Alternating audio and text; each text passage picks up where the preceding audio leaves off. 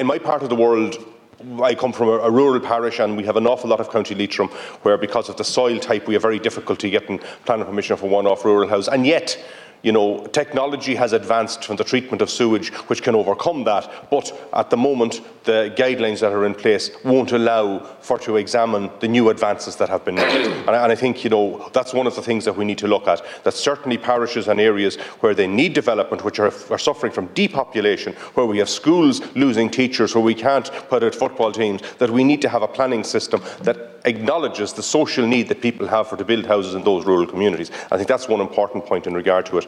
Uh, in, in, in the other areas, in more urban areas where we have, uh, you know, huge need for housing, and, and you know, we, we've had difficulties in this country for the past couple of weeks has been highlighted because of the, the, the situation with, with um, so many migrants coming into the country, so many people fleeing from war, whatever, and the difficulty with accommodation. All of these stresses and strains come back to the same thing.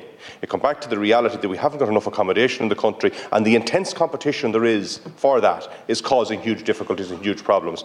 And if we have a planning system which is going to complicate that more, which is going to make it more difficult for people for to build more houses, for more housing estates to be built in our urban areas, for one of houses we built in rural areas, if it's going to make it more difficult for people to develop uh, businesses and an opportunity for people to have employment, we're going to intensify those stresses and strains. So I would appeal, Minister, that, you know, we welcome a movement and changes in planning and the, and the huge delays that people have, particularly with on board Planola. That, that certainly needs to happen. But I fear, and I think most T Ds from both sides of the House here fear, that this particular piece of legislation is actually going to make things more difficult rather than ease them.